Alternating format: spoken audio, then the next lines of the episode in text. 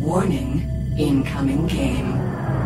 Warning, incoming game.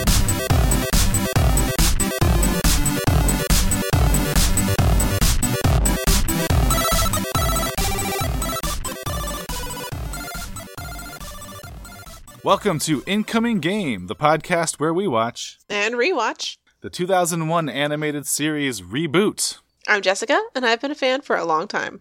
I'm Ben, and I'm watching this for the last time. Each week, we'll take an episode, dissect it, inject some trivia, and try to find our frostiest moments. This week, in the exciting conclusion, everything is wrapped up nicely with no cliffhangers in. What, what's with that look, Jess? We we did watch the same episode, right? What are you talking about? We're about to talk about the final episode of. Oh, whoops, wrong script. Sorry. Yeah, I thought so. This week, everything's about to end rather abruptly. In Crouching Binome, Hidden Virus. So, how are you this week, Jess? Doing pretty good, considering that we kind of just asked ourselves that question. oh, you're parting the curtain. I'm parting the curtain a little bit. We are recording back to back. You know, it's it a little hard to drag out the last episode, so we're trying to, you know, get it all done in one shot. Yeah. So, I'm, I'm doing the same too. Thanks for asking. Good to hear. You're still sleep deprived, and in fact, you're more sleep deprived because now it's later in the night than when we previously started. I'm staying hydrated. That's how I can stay so chipper. Oh, that's good. That's a big secret. Keep hydrated. It's true for both podcasts and Hunger Games. you say stay frosty, I say stay thirsty. Stay thirsty. All right, shall we jump into this episode then? Let's go. The final episode. I got chills. Ooh. So today we're doing season four, episode eight, Crouching Binome, Hidden Virus. It first aired on November 30th, 2001, and it was written by Ian Pearson, Gavin Blair, Raul Inglis, and Phil Mitchell. And we pretty much start where we left off with the Guardians confirming that Megabyte can indeed shapeshift now. So, it's confirmed. Megabyte has Trojan horse viral capacity now. Yeah, someone actually has the footage of Megabyte transforming into Specky. Where did that footage come from? Was that like the wedding photographer? Well, 2001, they had iPhones then, right? That was the, was that too early for iPhones? Either way, it's a vertical video, so that's a crime. You just don't record vertical video. Turbo uh, offers to send the goon squad over, and Bob's like, "No, back off. This is my job." I can change him. Back to his old theories again. Turbo reminds Bob that not killing viruses rule is dumb, and uh, Bob reminds Turbo that it totally worked that one time. yeah, he argues that if they did it Turbo's way and killed Hex as soon as they got there, then there would have been no one to save them from Daemon, which is a pretty good point. Of course, if someone had killed Daemon, we wouldn't have needed saving from Daemon, so I think your logic is a little flawed, but we'll move on.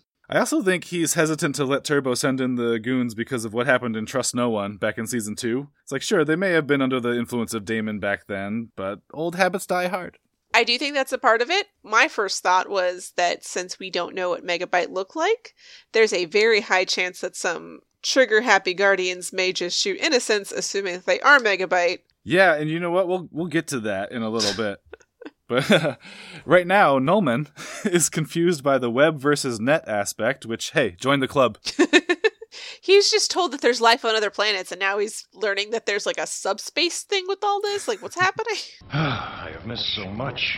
Andrea wants to know how Megabyte even survived out there, and Bob's like, oh, I've got a clip.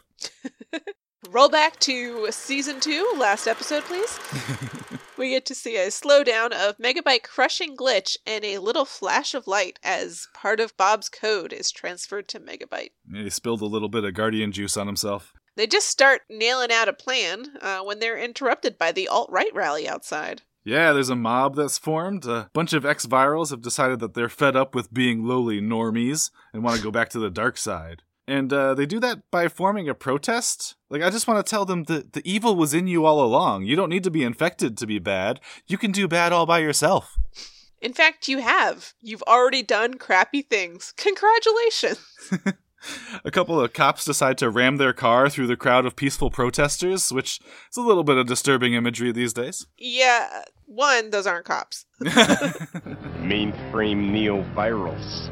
But two, this scene plays a lot different now than it did in 2001. Like Yeah. a lot different. we can talk about that later, but yeah. uh, we get confirmation here that Herr Doktor and Bunnyfoot are not dead, or at least brought back to life or something. right. And not good guys. And not good guys. They look exactly the same. I feel like they were never infected to begin with. They were just evil. So uh, Mike the TV starts broadcasting to the city, spreading panic and fear, asking if they really know their husbands or their pussies. Is that really your wife, Mr. Norton? Is that really your pussy, Mrs. Slocombe? Look, they got to get away with saying pussy one last time before the show ended. What do you want from them? Just some class. He starts telling all of Mainframe to panic, and Matrix is ready to murder him for it. But Bob figures out pretty quickly that that was probably Megabyte. Yeah, and because they have no way to test whether or not someone is really who they're claiming to be, they're just gonna have to outsmart him instead. And for that, they would need someone who's really good at plans. Where was that lady who dumped me for a virus? Meanwhile, Phong puts out a broadcast of his own, telling all the citizens to remain indoors, stay off the streets until this all blows over, and then follows it up with an illustration jump scare. By the way, check out the awesome character design for the new Megabyte. Isn't it terrifying? I really hoped that that artist's rendition would have been like even more disturbing than the real deal, but it's not. It's just like got a filter over it. It would have been great if it was kind of like a, a child's drawing of a scary monster. that too. but I guess this works. So uh, Dot is having a bum out in the park, and Mouse is trying to lift her spirits by saying that, hey, they were all fooled. But Dot's like, yeah, but you all weren't about to marry Megabyte. My own brother. and also, is Bob even gonna like her now? And yeah, I don't know if he should. She goes back into this sappy monologue about how she turned his back on him again and can't face him again. Like, we are just rife with repeating old scenes in this arc, aren't we? yeah, the the whole dot arc in this movie is not the best. Yeah, we've definitely seen this scene before. but before we can spend too much time retreading old grounds, uh, Bob and the Bob and the Matrix, Bob and Matrix walk up to talk with Dot. Except Dot's not cool on talking because what if he's not Bob? What if anyone's not Bob? What if no one is anyone and Megabyte is everyone? And I think this is where we're getting a little bit more of our clue that she may have a little PTSD. Yeah. and the Matrix is like, no, no, cool. Like I've been with him the whole time. I promise I would have known if he turned into Megabyte. You could tell by the hole that would be in his head. Mhm. Unless he's Megabyte. Damn it! So we uh we cut over to Al's and Herr Doktor is nursing his digits while the angry X-Virals are plotting revenge. When we get our hands on those two, they'll be sorry. Mike shows up and uh, starts goading these neo-virals. You think you're tough, huh? You think you can uh, have a whole little thing and not get run over by Blues Brothers, huh? and surprise, it's actually Megabyte. He was Mike the whole time. Which, again, I feel like the Trojan virus maybe like legit turns him into the character because I cannot see Megabyte acting like Mike in the slightest. It's all coded in. exactly. So yeah, so Megabyte tells them to hand over their PIDs, and if they do it willingly, they will be rewarded. And if not, he makes a show of draining the color from Al himself, who we actually finally see. Al's waiter, that's not Al. That wasn't Al's waiter. No, that's Al's waiter. You sure? It's not Al. You never see Al. I thought that was like the first and only time we see Al. It'd be sad if it was. Poor Al. Gets turned into some kind of drained zombie. Alright, I guess I didn't recognize him as Al's waiter. Duh. Okay, never mind. So we get the CPUs trying to bait Megabyte with a gateway command out in the open. Uh, they're driving it out over to the principal office and about to open up the door to the archives, and Phong is not sure this is gonna work. Dot is 100% confident that this is gonna work. Unlike Daemon, she knows this virus. He always wanted access to the supercomputer, and the gateway's the perfect way to get there. Oh, she knows him. Like, biblically. It happened. No. So a bunch of virals descend on the vehicle, but when they break in, there's nobody driving. Perfect for stealing. How fortunate. It can't be a trap at all. they start towing the gateway command away, and Dot is thrilled because this was the plan the whole time. Yeah. Everyone's gloating at the success as the ABCs approach the archives and a straggler follows behind. Dun dun dun. Back in Megabyte's new lair, which is apparently just a spot in the street, Herr Doktor gets the gateway back online. He targets the supercomputer, and Megabyte starts to walk through the gateway. Right into the same room he was already in. God damn it. And foiled, our heroes burst out from their own secret vehicle and a firefight breaks out. but not before they take the time to explain that, haha, we've trapped you. You gotta gloat a little bit, he would. You're not the only one with Trojan horse abilities. Matrix targets Megabyte with gun, so even while shifting into various other binomes, we can tell which one is Megabyte. He's got the target on him the whole time. Yeah, he's transforming into each of his minions until he's the only one left standing as Bunnyfoot. He transforms back into Megabyte, and Matrix shoots him, or next to him, or something, and creates a tear. And Bob turns that tear into a portal to a jail cell. Yeah, sure, that will hold him, I bet. Yeah, everything's going as planned. Nothing will go wrong. Bob lets Dot know that everything is all right now. They have a quick moment here where they say they make a great team. We always did. Get it? I'm not mad at you for trying to marry Megabyte and dumping me, even though I'd like literally just died. And we end on a high note. Cut to credits.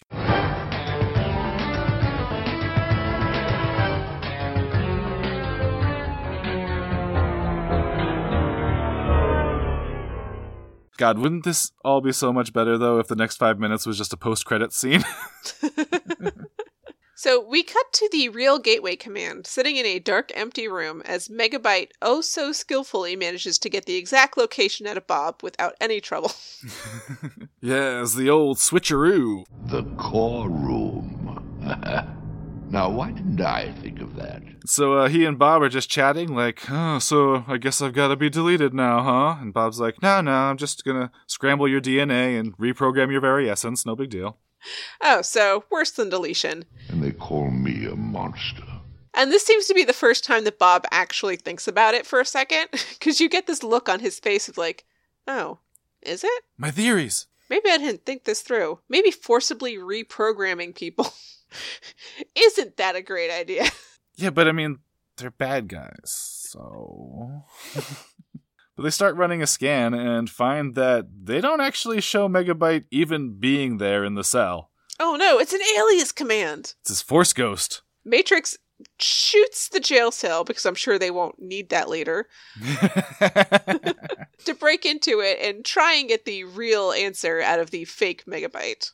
yeah, and uh, he just straight up dissolves. it's like a bunch of pixels. And the real Megabyte could be anywhere, could be anyone. So we get this series of goofy ass freeze frames from everyone in shocked poses with expressions like, uh, uh. I don't understand the freeze frame moment at all. It was so weird. It was so weird. and it finally lands on Frisket, who moves, transforms into Megabyte, and starts attacking. Which, why would you do that? No one knows that you're megabyte. You could just pretend to be a dog. Yeah. but yeah, so uh, the attack is on. Hack and slash drag Dot to safety. Phong jumps in front, uh, takes a bullet for Andrea and Mouse, sacrificing himself again so they can get away. Uh, Null Daddy grabs Enzo, tries to take him to another room, but gets zapped by Megabyte, and his robot body goes viral. Everyone is frantically running around trying to think of plans and access doorways, but all of them fail. Megabyte announces his control of the office, reminds everyone that a virus is predatory by nature, and it's time for the hunt. And then we cut to our very next scene, where we learn what happens next.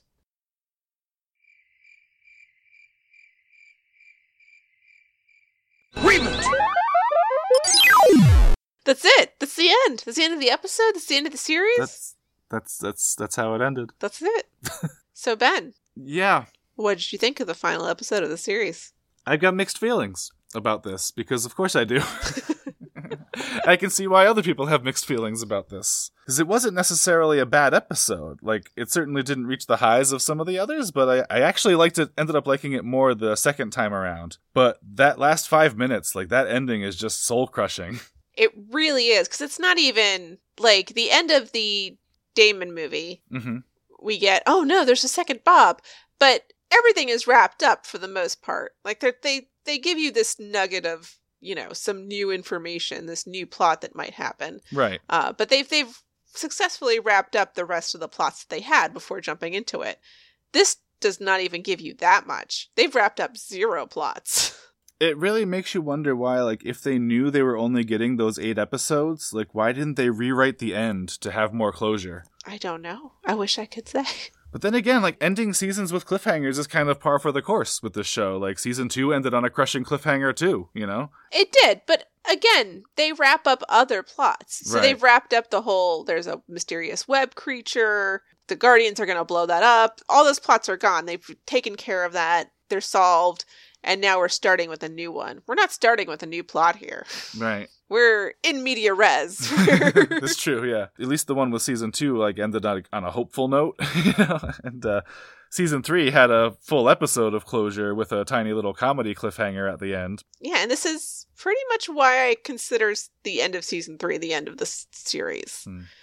Uh, not that these movies weren't good. I, I really did enjoy the Daemon one a lot. This one less so, but not to the point where I think it's like horrible. No, I still think Daemon Rising was solid. Yeah, but the end of season three is an end. It mm-hmm. is. It is, yeah. it is nicely wrapped up. No, no hanging threads for anyone, or you know, there's a little bit of the Daemon one, but no one really cares about it at the moment. And we even get the the musical number. Yeah. In this, we get half an episode. It feels like. Yeah, and that's the thing is like like I said, I don't even really think that it's a bad episode or a bad arc. It's just the fact that there's no next episode. There's no resolution that makes it harder to accept. yeah, there's there's zero resolution to it. Like I think if I was to rewrite the ending of season 4, you get rid of that last 5 minutes. show Bob and Dot finally getting married. You could even have like a little uh-oh cliffhanger, you know, where unbeknownst to everyone else, Frisket wanders off and transforms back into Megabyte, you know, starts to laugh and then cut to credits. That would have been good. Look at that, Ben. Yeah, like that would have been less devastating while still leaving intrigue for a potential follow up. Exactly. Ending it the way it did, though, it kind of just seems cruel. it does feel a little cruel. But I mean, overall, like you said, the episode itself was good. It just, you know, felt like it was in the middle of the season or the penultimate episode, not the ultimate episode or right, yeah, like even just one more episode to like fix it. to yeah. And I think this goes back to what I was saying last episode, which is that I wish the wedding was an episode earlier. Mm. Push the wedding an episode earlier, that means you push this one an episode earlier, which means you actually get to wrap up this arc. It's true because even those first two episodes in the arc, like I said, there was a lot of retreading of old ground. So like you could have cut out episode two of the arc completely. Yeah, pretty much. You've got one episode where Dot's trying desperately to figure out which Bob she likes. Uh, the second episode where she marries the Bob she likes, but then turns out to be a Megabyte. The third one is this one. Megabyte is back and evil. And the fourth one, they finally defeat him once and for all. There we go. We we fixed it. We did it, guys. We fixed, we fixed reboot. That said, I mean, like the animation remains spectacular. I wanted to specifically point out they've even improved Andrea's facial expressions. I know I pick on that a lot, but like her face is a lot better. Even Dot's face has started to look more like I've gotten used to the new look. Everyone but Bob really looks great. And I also want to say, like we, I joked that we fixed reboot, but I feel like they must have really truly believed that they were getting another episode, at least, or getting another movie. I, they, there's no way that I think anyone would have thought that this was the end when they were going into it. what was it that they said? Like, I know we had heard before that there was supposed to be three, but then it got cut down to two. But like, they were aware that it got cut down to two. It's not like three was in production. Well, they might not have started the production of it yet and thought that they were getting it until halfway through. At which point, what are you going to do? If you've only got so much budget and so much time. You ask Ben how to end this episode. Oh, obviously, they should have asked Ben. what were you in uh, high school in 2001? Uh, yeah, tenth grade. Yeah, you know, the 10th grade. perfect age for you know being a fan. But going back to like the other stuff, Megabyte himself was terrifying. Still, all the acting was superb. I, I can't really pick out any criticisms of like the animation or even necessarily the story beyond what we've already talked about. Yeah, I mean, the story itself was good. The only weird part of the whole episode was the freeze frames. Yeah, freeze frame though. Everything else in the episode was great. It just ends. It's the problem. And I think that's that's really what it comes down to is like it, it acts like there's more to come when there's really not. And maybe they didn't know that. I feel like they must not have. I I can't imagine any writer just going forward with this. Or they were banking on like a write-in campaign to like demand the show be brought back. They're definitely banking on something. Pixelacious! So, uh, do we have any trivia at all for this episode? Um, so first we have the title, which is Crouching Binome Hidden Virus, which is a reference to the film Crouching Tiger, Hidden Dragon, which was very popular at the time, which was also based on a novel by the same name. So one of the big references in this episode is going to be the Blues Brothers. Oh, the Blues Brothers, yes. Uh, so we have the two Blues Brothers sitting in a car, which is referencing an exact scene from a Blues Brothers movie in which they drive the car into a crowd of Nazis or neo Nazis. um, in this case, it's neo virals. Obviously, there is some overtones that did not exist in 2001 with this whole thing. Now those exist, and I feel like this scene would obviously never have happened. But Yeah. Well, in in the modern day, the neo Nazis are the ones in the car. yes, but still. yeah. no, no, I definitely definitely felt the same way. And also the pussy line, Oh my god. in addition to, I'm assuming, them just wanting to say the word pussy, uh, is apparently a reference to um, a British television series called Are You Being Served? Oh, okay. Which I can't imagine is related to You Just Got Served, but I feel like No. it should be. no, uh. There's a character there, Mrs. Betsy Slocombe, who always referred to her cat as her pussy. Megabyte slash Mike is heckling the neovirals. He says that you'll be the first against the wall when the revolution comes, which is a reference to the Hitchhiker's Guide to the Galaxy. Oh, really? Okay. I didn't catch that one. And those are our last bits and bytes. Our final bits and bites. This is wrong. This is all wrong. So, did you choose a frosty moment? I didn't really choose a frosty moment for this one. I don't know if it was just one didn't stand out for me. There was the freeze frame scene. I don't know if I want to give that a frosty moment. it was tough for me too. It really was. This was, I don't know if it was the abruptness of the ending that kind of like, I don't know, it made it feel cut short and like I felt like I couldn't pull anything out of it. Mhm. Um, but I think as the final Frosty moment, I'm just going to give it to the awesome people that worked on this series. Aw. And it made made a cool series that we got to watch and enjoy and turned into a fun podcast. oh, that's sweet. To all you guys out there who were part of it and made it, thank you all. I'm giving it to the pussy joke.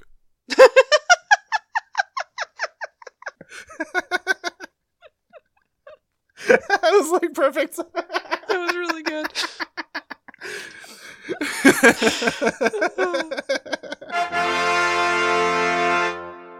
so, do we have any feedback this week? I know we do. We've got a bunch for this one.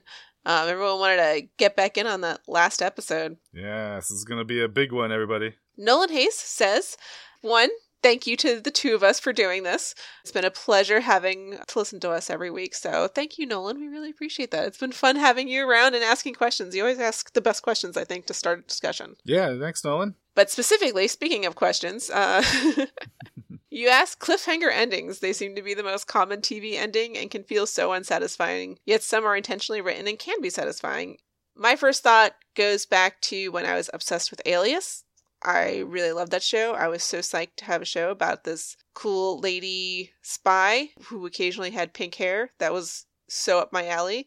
Is hard to stop because every single episode, literally every single episode, had a cliffhanger ending. And at one point, it just got too much. And I was just like, no, you guys aren't having a show anymore. You're just having cliffhangers. That's it. Yeah. Stop it. The one that sticks out to me is Twin Peaks. Uh, the end of season two was a big cliffhanger, and then it just went away for like, what, 25 years? And then it came back with season three and did almost nothing to address the cliffhanger. and then ended on an even bigger, weirder cliffhanger. That, that whole last season was Crazy Nuts Town. And I, I want to do a whole podcast just on Twin Peaks now.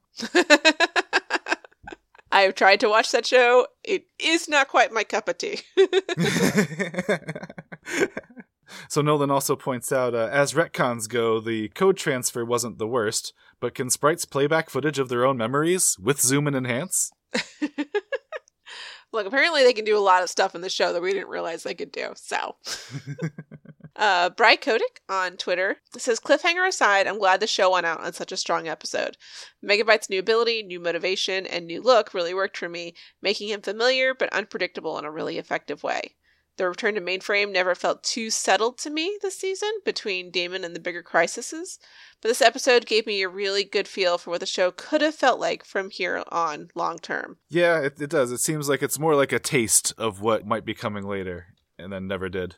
And I do feel like this show kind of solidifies this, like he was saying, this feeling of being back in mainframe and back to business as usual. This episode does feel like back to business as usual in mainframe. It does. It really goes back to square one. The wedding's off. You know, Bob's back to his old self. Megabyte is in control. It, it really does. It, it goes back almost to episode one.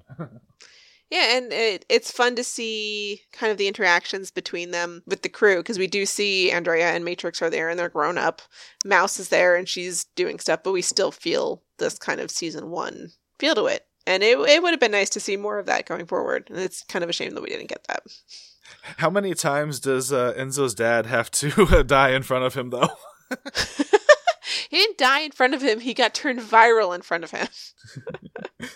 Uh, Kimura at Wacko Magoose says it's terrifying just how much Megs was in control of everything during this, from faking out the fake gateway command with a trick of his own to using Mike's form to make everyone panic. And it's such a shame that this was the last canon episode ever. I think that's the general general feel is that it's a shame that this was the last episode ever. So Gavin actually does um, address why the plot of this episode is the way it is. When Ian and him were faced with writing the episode, they had to decide if they were going to try and cram the whole plot in and end up with a rushed, really, really crappy version of an episode with no cliffhanger, or do they make a good, well paced episode with jokes and emotional beats that ends on the biggest cliffhanger of all time and just hope that we can tell the rest of the story at some time in the future? What would you do? And that's true because I mean, it's one thing to try and come up with an alternative writing. It's another thing to do that while you're under time constraint and a budget. Right. And I can definitely see hoping for more. I mean, if this is your baby, if this is your show, of course you're going to hope for more. You're going to, you know, go on that side of things. You're not going to try and say, like, oh, well, I guess this is the end. Especially when you've already done that last season. So I think that's it on the episode specific feedback, but I think we have some general questions for the series as a whole. So, yeah, William Burton on Facebook, Ben, would like to know that after watching all of these, have you found yourself a new fandom and would you watch the series again? That's a good question. Because if you had even asked me last season, I might have said that it was an interesting show and I definitely had fun with it, but probably wouldn't return to it. But now I'm not so sure. Like, I kind of look back on the whole thing with fondness, and I'm kind of thinking about going back to the beginning and seeing if I can catch some of the things I missed. I feel like that would be kind of fun because I going back to like if you listen to like the first episodes and your responses to them were like pretty wild compared to your response to an episode now. so I personally would be curious to see how you respond to an episode now that you've watched the entire series. We're going to do a sequel podcast called Rewatching the Rewatch. we listen to our old podcast and then we react to the podcast. yeah. We might have made that joke before. Sorry. uh, we have had a few questions about whether or not we'll be tackling the Guardian Code. I have watched the entire first season of it. Ben actually surprised me and has watched one episode of the first season where we get to see Bob and Dot and Enzo again. And I think the majority of what we'll tackle is going to be right here. yeah, so I, I did. I, I kind of peeked at that episode where they kind of reprise it, just because like I had just finished the cliffhanger, and I was like, well, let's see if they address it at all. And no, they don't. And uh, I was not a fan of the character designs and like even though they got the original actors back it did kind of seem like especially bob was like phoning in his lines yeah the whole series to me just felt like they were doing a different series that they were calling reboot Mhm. um i don't really necessarily feel strongly about it one way or the other. It feels to me like a kids show for kids that a kid would probably like. Right and that's what i'm talking about and i still stand by what i said in the beginning of the show like the guardian code wasn't made for older fans of the series It feels weird to me though that they decided to use the reboot label, but I also get why they did from a business perspective because from a business perspective if you want to keep that ownership you have to keep like re-up. That's why Sony makes like 5 Spider-Man movies mm-hmm. is so they can keep ownership of Spider-Man right because if they don't make the movies they don't get Spider-Man anymore. So that's, you know, you get five different Spider-Men. That was it. That was us covering the Guardian Code. We both didn't think it was great, and we both really don't care that it wasn't great. So, Let's talk series end review for me and you. What What do you think about all this? Like looking back. it's been a lot of fun to rewatch the series. There's a lot of it that I didn't remember, and a lot of it that I remember differently. And it was just, you know, it was really nice to be able to sit down and watch it from end to end. And normally I do that in a binging period, so I probably could have knocked this all out in a weekend. Uh, but instead, I did it over the course of a year, which uh, is weird for me because I'm definitely more of a consume fast and finish fast kind of person. Because, you know, God forbid you give me a good book, I will just, you know, stay up till midnight reading it until I'm done. So it was interesting to do it over the course of a year. It was interesting to watch it with someone and to have that kind of discussion. One of the things that I love doing is talking about the things that I watch and read and consume. So it was I made you do that. I made you sit with me every week after I watched an episode and talk about our thoughts about it. So that was really cool. Um, and having other people also jump into the conversation was also very fun and it was a good series. It's a fun series to watch, and it's fun to like think about a lot of the things that they put in there that they didn't necessarily get time to explore, but made for a richer world. So yeah, I I really enjoyed it. But uh, Ben, as a first time watcher, you've now watched the whole thing. What is your experience with it? I mean, it's been wild, you know. The it's like it's crazy to think like a year ago when we started this that like I would have come around so fully on it. Like I was resistant, you know. I remember. I was full on laughing at this dopey show in the beginning, you know? like but I really came around to appreciate it, you know? Like I mean not that I don't still find things to laugh at about it, but like I do see all the clever writing and the humor and the drama, you know? Like it really did come into its own, became a, a very well made show that I genuinely enjoyed. And I have you to thank for that. Aw. Thank you for introducing me to this show and making me watch it. I knew I'd win you over. Yeah, it was super fun. This was a really fun experiment. Do you have a frostiest episode? You know, I was gonna ask you if you had like a frostiest of all frosty moments. Yeah, frostiest of all frostiest moments, frostiest episode, however you want to do it. Yeah, and and if it's not just the last five minutes of season three, then I don't know why you're wrong, but because that that musical finale still I think is like the top frostiest moment. there was probably a decade in between my watches of this show. Like the last time I watched the show was probably a decade ago. But despite that, I have gone on YouTube multiple times to rewatch just that musical number and still remembered the words years later. like it just sticks in your head. And granted, they were using Gilbert and Sullivan, so that helps. Yeah, but yeah. yeah, if we're going for moments, that's probably my frostiest moment. It was Chef's Kiss. Mwah. I mean, if I have to pick a favorite episode, I'm just gonna do it to get your goat, but I'm gonna say Enzo the Smart. God damn it, Ben. I, as soon as you said get your goat, I knew what it was going to be. um, if I was going to go episode, I'd have to say probably like Firewall, maybe? One of the first four episodes in season three. Mm. That was probably the most surprising thing about the rewatch is I really expected the end of season three to be where I was enjoying it the most. Right. And really, I found the first arc of season three to be my favorite of all of season three. It's funny. I was really surprised at how much like the Daemon Rising arc was superb to me. Like I think I think it even surpassed season three in my opinion. Yeah, Daemon Rising they did a really good job with, and I had remembered feeling disappointed in it, and maybe I still am just a little bit, but only because I wish it was a full season arc. I, I just wanted more of it. And it might just be a little sullied because of its juxtaposition with my two Bobs. Yes, and that's probably part of it too, because they they came out one after the other, so we were watching the whole thing and we're like, "This is the end. This is how they're wrapping this up." Uh, so, like, the only reason Daemon Rising doesn't win for me is probably because I wanted it to be a full thing. I wanted more of it, Mhm. which isn't a bad thing at all. no, yeah, leave them wanting more. Yeah. That's what they did. I have one question. sure, yeah. When we first watched the first episode, Mouse, and I was very excited, and you Uh-huh. just said she was annoying. What are your thoughts on that now? Have that have you changed your mind? Um, I mean, I haven't gone back and rewatched that episode, but yeah, no. I mean, I think I even told Gavin that I'd come around on Mouse like earlier. Like, basically, every character that I found annoying at first, I've come around on and genuinely enjoy. Like, they've at various points come into their own, you know? Mhm. but I think, I don't know if it was more that I was resistant to whatever new character or just that they were genuinely annoying in the beginning or what, but what's, uh, what's it called? Familiarity breeds contempt. That's not right. the opposite.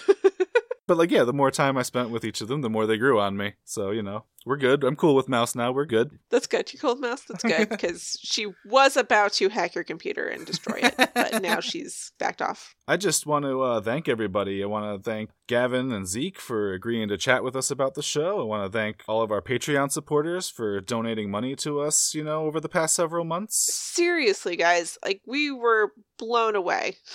One, the people listened.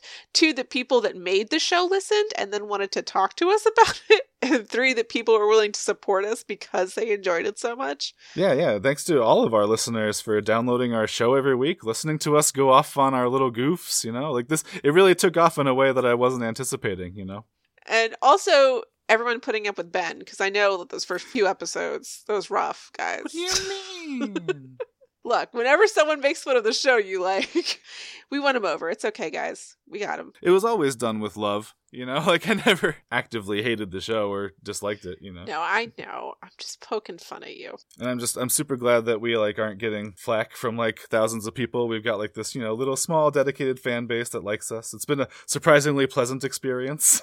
yeah, it's like everyone that we've interacted with has been wonderful. So that's been really nice. Sometimes you you put stuff out on the internet, you don't know what's going to happen because the internet is a horrible place full of horrible people.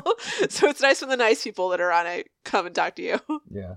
And uh, I do want to say one thing to the future people because this is a podcast that you could at any time pick up. It's not something that's like topical. No. So if you didn't get to participate or hang out with us or talk while we were coming up with it, uh, thank you anyways for listening and for maybe telling people about it. Um, and feel free to reach out to us and talk to us about the episodes post mortem because we'll still be around. We're not dead. Yeah. Um, Not yet. not yet. Or if you do a rewatch or a re-listen, let us know. We'd totally be cool with uh, hearing your thoughts and your opinions. Absolutely. I think it's time to make this voyage unprofitable.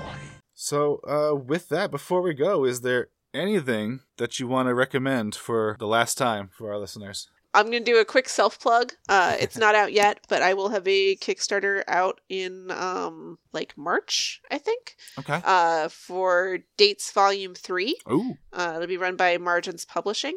I will probably be talking about it on my Twitter and Facebook a lot, so you can look for it there, or you can follow uh, Margins Publishing on Twitter, and they will be f- talking about it there. Uh, they're also on Tumblr. For some reason, you're on Tumblr, um, which no one is anymore. But uh, so Dates is a comic anthology of uh, queer historical fiction. My first published comic was in Dates 2. Uh, so now I will be my first written comic, the first one I've written, uh, will be in Dates 3. oh, nice. And I'm very excited about it. And the art between volume 2 and volume 3 has gotten so much better. I'm very proud of myself. Uh, so uh, feel free to check out the Kickstarter when it comes out in a couple months. awesome. What about you, Ben? Do you have a one last recommendation? I don't know. Have I recommended bowling yet? I know I did pinball and like hiking, but uh, go bowling, everybody. But no, um, I don't know if it's a real recommendation because like I haven't finished it yet. But I started the novel of Bird Box by Josh Malerman. Uh, if you don't know what Bird Box is, it was recently turned into a Netflix movie, and It's a meme, right? Isn't it just a meme? it's it's all memes, yeah, all the way down. But no, basically, yeah, like there's some some kind of creatures that are out in the world that cause people upon seeing them to want to commit suicide. So basically, all the survivors of Earth are walking around wearing blindfolds, trying not to see the danger. And you know, the Netflix movie was intriguing enough that I wanted to check out the book, and it's a really quick read, and I'm enjoying it so far. I'm only about a quarter of the way in and it's uh, different enough from the movie that like it's a slightly different story so you're not just reading the same thing you saw but uh, yeah so I'll, I'll go with that bird box All right, nice. Also coming up, uh, we do have at least one more episode probably just the one, uh, which we'll be talking to Gavin again, talking about season three and season four. So if you're a patron, you'll get that first, and then it will be out for the public um, sometime after that. And uh, with that, I think that will do it for us. You know, as always, you can find us online at Incoming Game Pod and Incoming Game Cast and the other ones. I'm still at Dudworks, D U D W O R K S. And I'm at Stirvino Lady. That's S T I R V I N O Lady. Our intro this week was submitted by Patreon backer Rob Horrocks. Thank you, Rob. Our the music is Spazzmatica Polka by Kevin MacLeod. And Jessica, I just want to say thank you once again for doing this podcast with me and introducing me to this show. And I want to thank you for watching a silly show with me and sticking with me for a whole year to do this podcast. Yeah, there's been some there's been some really good moments, you know. there has been. I'm gonna cry. A little, a little tear. Aw. Thank you all. We love you. Until we talk to you guys again, stay frosty. Stay frosty.